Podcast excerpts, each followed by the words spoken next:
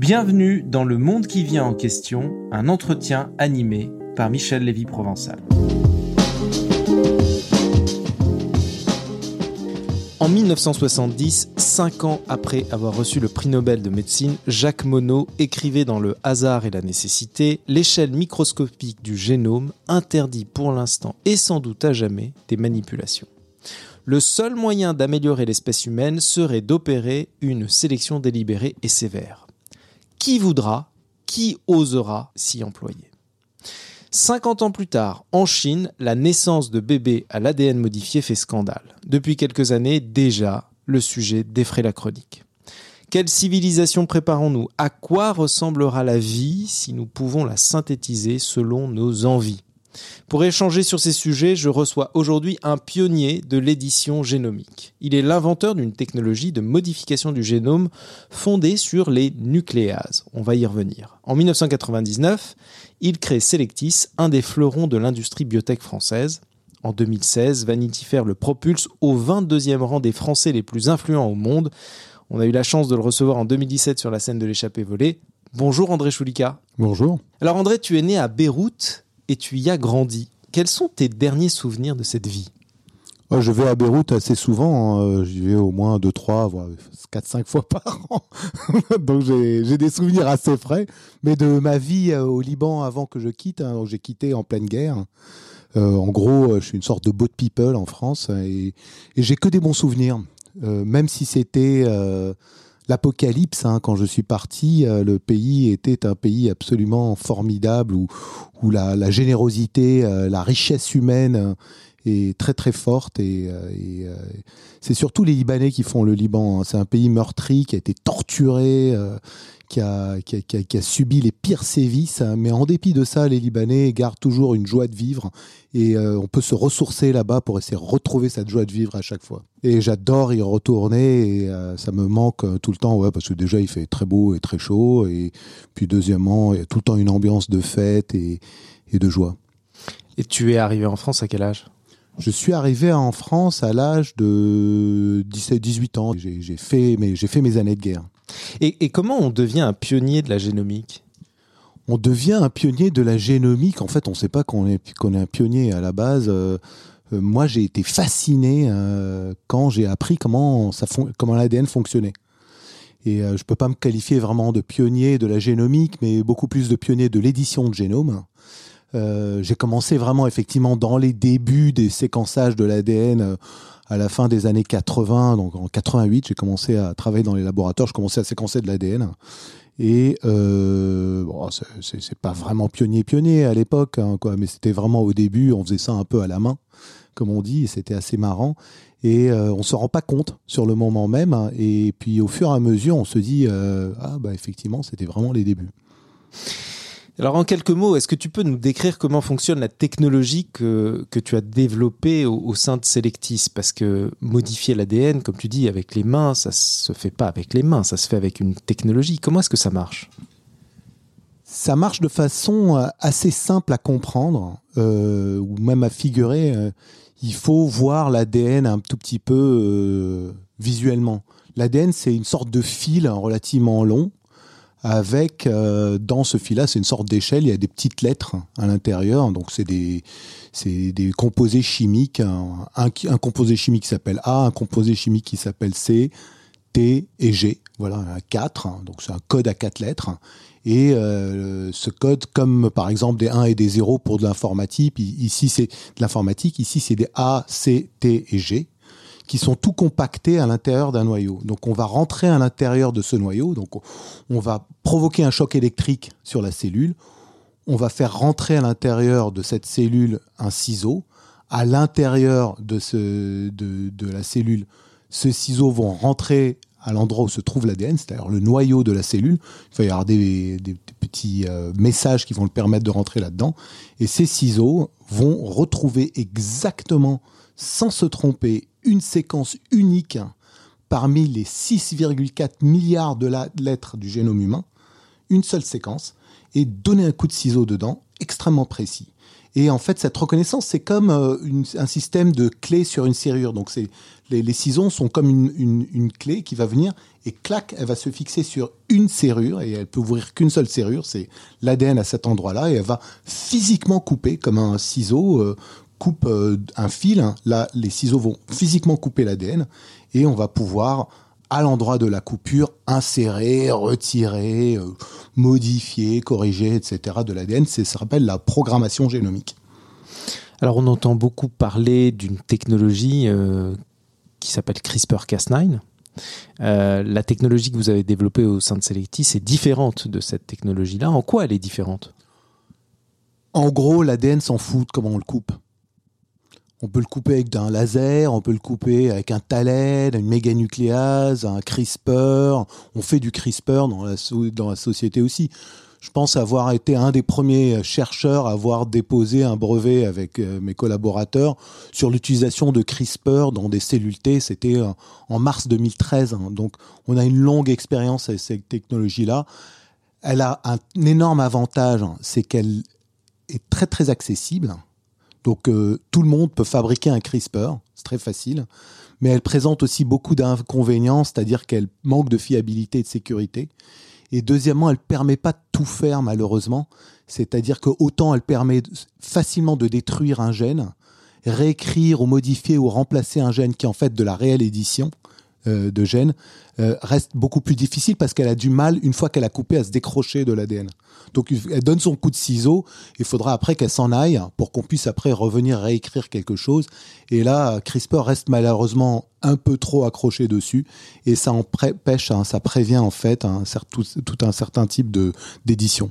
D'accord. Donc vous utilisez une autre technologie majoritairement qui s'appelle les talents, je crois. Oui, les talents qui n'est pas inventé par, par Selectis. hein. Moi, j'ai inventé une technologie, ou du moins j'ai travaillé dessus au départ, qui s'appelle les méganucléases. hein. Qui est utilisé hein, toujours dans Selectis et même dans d'autres sociétés. Mais on a licencié de l'Université du Minnesota une technologie hein, qui a été inventée par un, un savant absolument génial hein, qui s'appelle euh, Dan Voitas, qui est professeur à l'Université du Minnesota et qui vient d'être nommé d'ailleurs à l'Académie des sciences aux États-Unis hein, très récemment, et euh, qui a inventé ces nouveaux ciseaux qui sont beaucoup plus faciles à ingénierer que des, des méganucléases et aussi qui sont extrêmement précis et extrêmement sûrs. D'accord.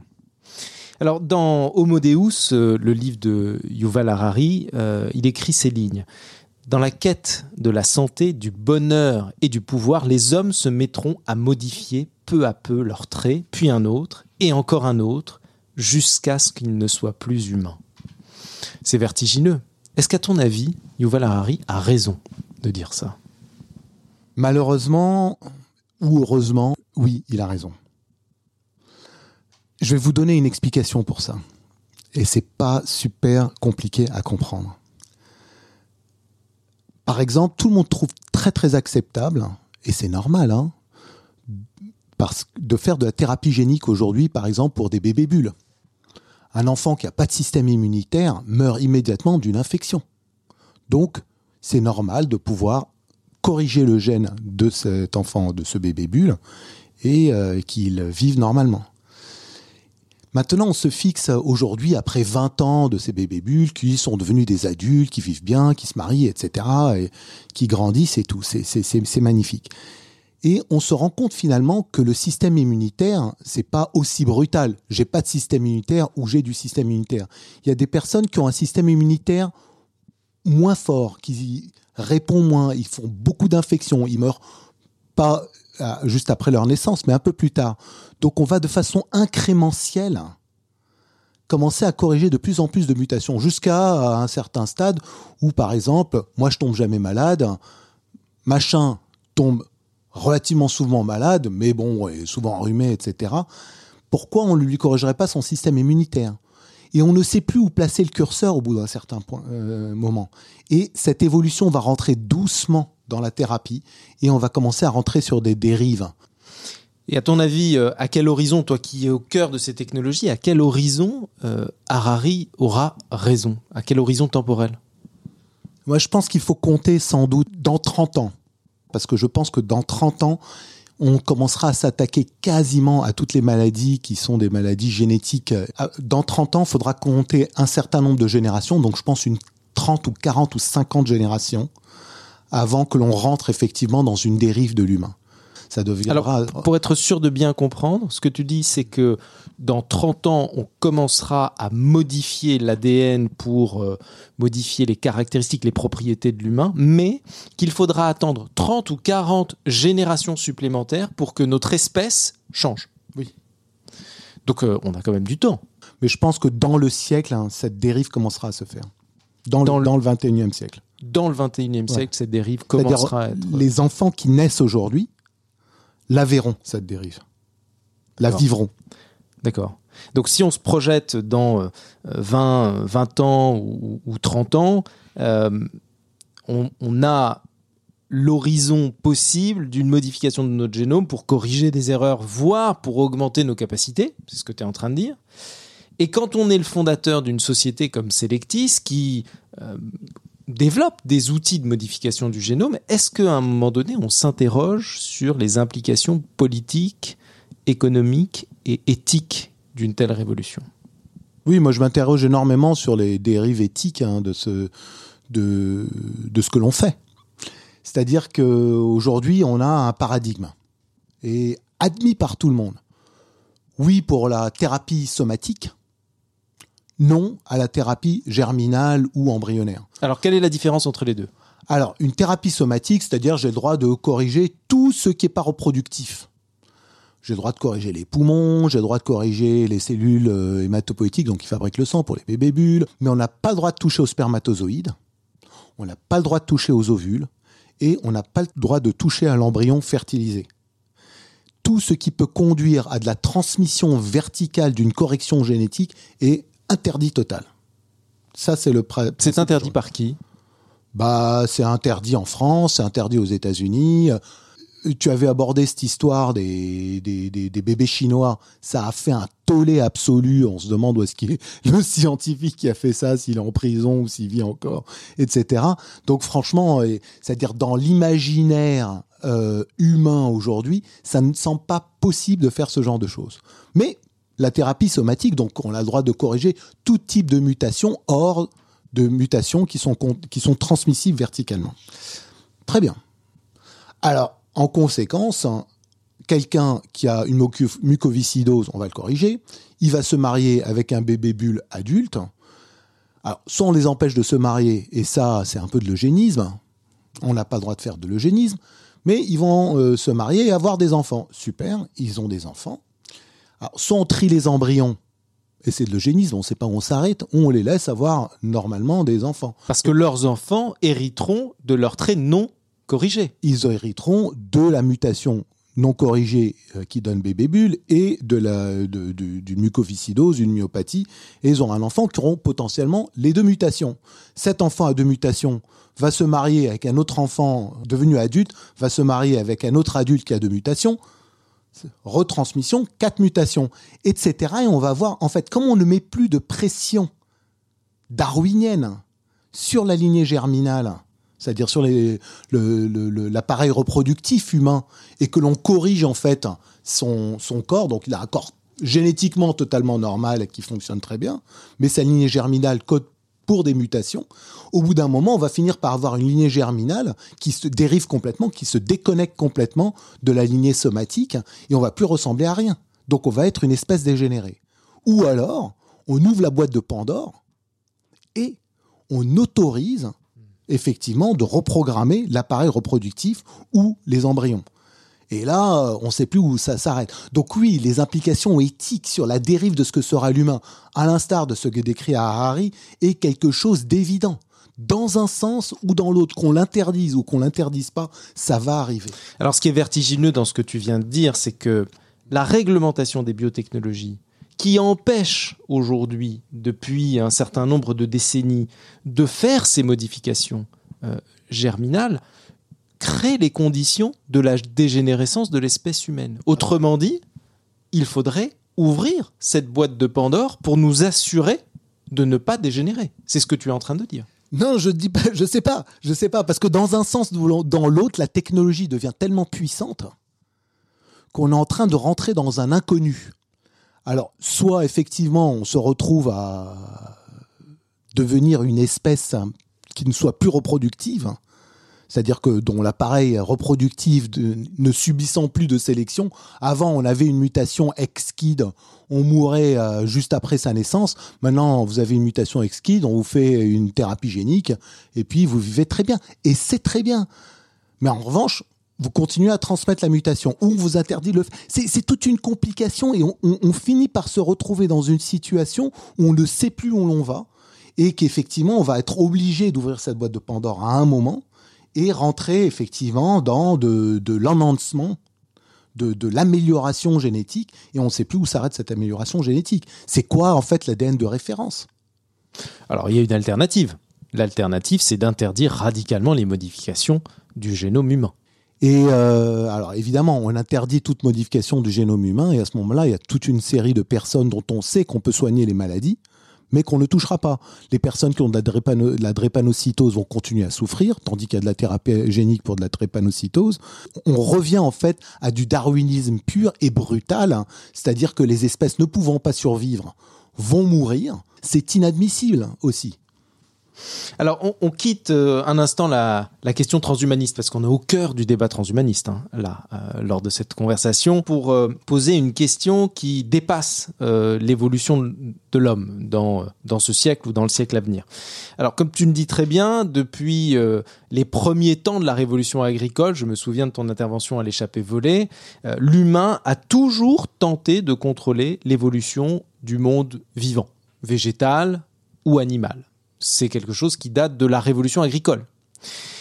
Est-ce que, à ton avis, au regard des technologies qu'on possède aujourd'hui, l'évolution notamment de l'agriculture va euh, aboutir à une nouvelle forme de production de viande, de végétaux, d'animaux, de matières premières, en utilisant non pas le vivant tel qu'on peut le voir dans la nature, mais en utilisant les laboratoires. Autrement dit, est-ce que l'agriculture va laisser place à l'agrisynthèse? Ça, je ne pense pas. franchement, je ne le pense pas parce que l'agrisynthèse, ça coûte trop cher. C'est pas économiquement viable. Euh, pas des trucs en laboratoire, euh, etc. Je pense qu'on va continuer à planter les champs, mais les plantes vont évoluer de façon très très très conséquente. Est-ce qu'on va se débarrasser effectivement des viandes animales Oh, il, y en aura toujours, mais ça sera sans doute un luxe. Le problème aujourd'hui, c'est que les protéines euh, végétales sourcées n'ont pas un contenu en acides aminés suffisamment riche pour pouvoir vraiment se développer tel que l'on veut. Mais il y a effectivement des tas de programmes aujourd'hui pour améliorer la contenance en acides aminés des protéines euh, sourcées de façon végétale et on va arriver non seulement à un équilibre, mais même à des protéines de meilleure qualité que l'on puisse avoir à partir, j'en sais rien, de soja, de, pois chiches, etc., que l'on ne peut avoir à partir d'un steak euh, de bœuf. Ça va être beaucoup plus riche. Donc il est possible aujourd'hui d'apporter des nutriments par... Alors il faut d'une autre manière aussi accepter le fait de manger des, des, des plantes issues des technologies, euh, et pouvoir arrêter effectivement de maltraiter des animaux et de les exploiter euh, ou euh, de vivre de la chasse comme le poisson. La pêche est une aberration aujourd'hui parce qu'on fait vivre 7 milliards d'individus avec un produit qui est issu de la chasse. Faut que ça cesse ce genre de choses. Donc je, oui, pour qu'on continue à manger peut-être vos vaches et cochons et quelques poissons à partir de, de, produits un peu de luxe, mais il faudra complètement substituer ces protéines par de la protéine végétale, mais elle continuera à pousser en champ. Dans les prochaines années, la révolution biotech dont on ne cesse de parler depuis tout à l'heure euh, touchera d'autres secteurs d'activité. On a parlé de la santé évidemment, on a parlé euh, de l'évolution tout simplement euh, de l'espèce humaine, on vient de parler de l'agriculture. Quels sont les autres secteurs qui vont être touchés par cette révolution? Moi, je pense que ça va toucher quasiment tous les secteurs.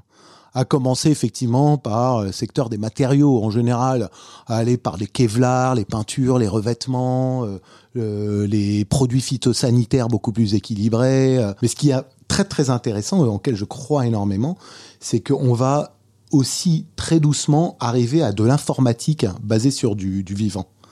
On a un code à quatre lettres dont la capacité de stockage est gigantesque et euh, il y a déjà effectivement du stockage de films, etc., qui a été fait en ADN.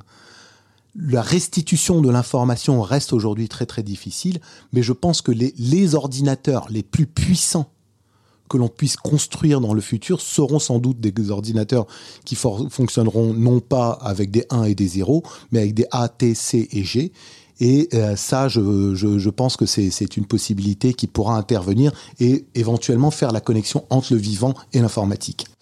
Alors avant de nous quitter, euh, André, j'aimerais que tu partages euh, avec, avec nous une lecture ou un film de science-fiction qui t'a particulièrement marqué pendant ton parcours. Peut-être même une séquence de ce film ou de ce livre de science. Alors, je suis un gros fan de science-fiction. Hein, Alors, on nous voit pas ici, mais c'est vrai que je, on est dans une salle où euh, on, on, a, je ne sais pas, peut-être 200 ou 300 DVD autour de nous, et je regardais tout à l'heure les pochettes. Il n'y a principalement que des films de science-fiction, en effet. Bah, c'est parce qu'on est dans une société euh, de biotechnologie et que les gens ici sont des gens très très portés sur euh, la science-fiction et en fait ont un, imaginaire extrêmement riche et, très très projeté en fait hein, sur euh, ce que peut être l'avenir.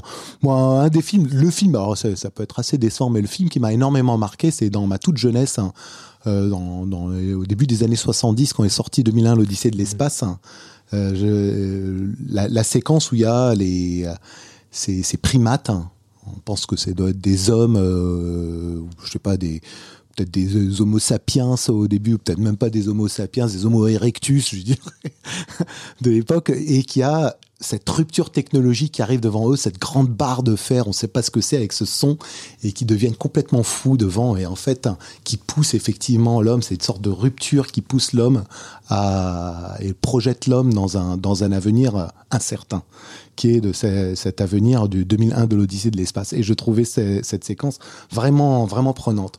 Mais pour ce qui peut être d'un livre, alors, depuis, j'ai pas mal changé, et en fait, je m'intéresse pas mal à, à la méditation. et j'ai lu un bouquin que je lis en permanence, donc j'ai sur mon iPhone, donc je lis un tout petit peu tout le temps, que je trouve vraiment fantastique, euh, écrit par un Américain qui s'appelle Joseph Goldstein. Euh, sur euh, sur la, pleine conscience. Il y a une phrase absolument extraordinaire qui m'a complètement scotché dedans, dite par un moine, je pense c'est un moine zen coréen, qui dit il n'y a pas de bon, il n'y a pas de mauvais, mais le bon est bon et le mauvais est mauvais. Fin de la phrase. Et voilà, on en a pour des journées et des journées à y réfléchir. Et c'est incroyable. Merci André. Merci André. Merci.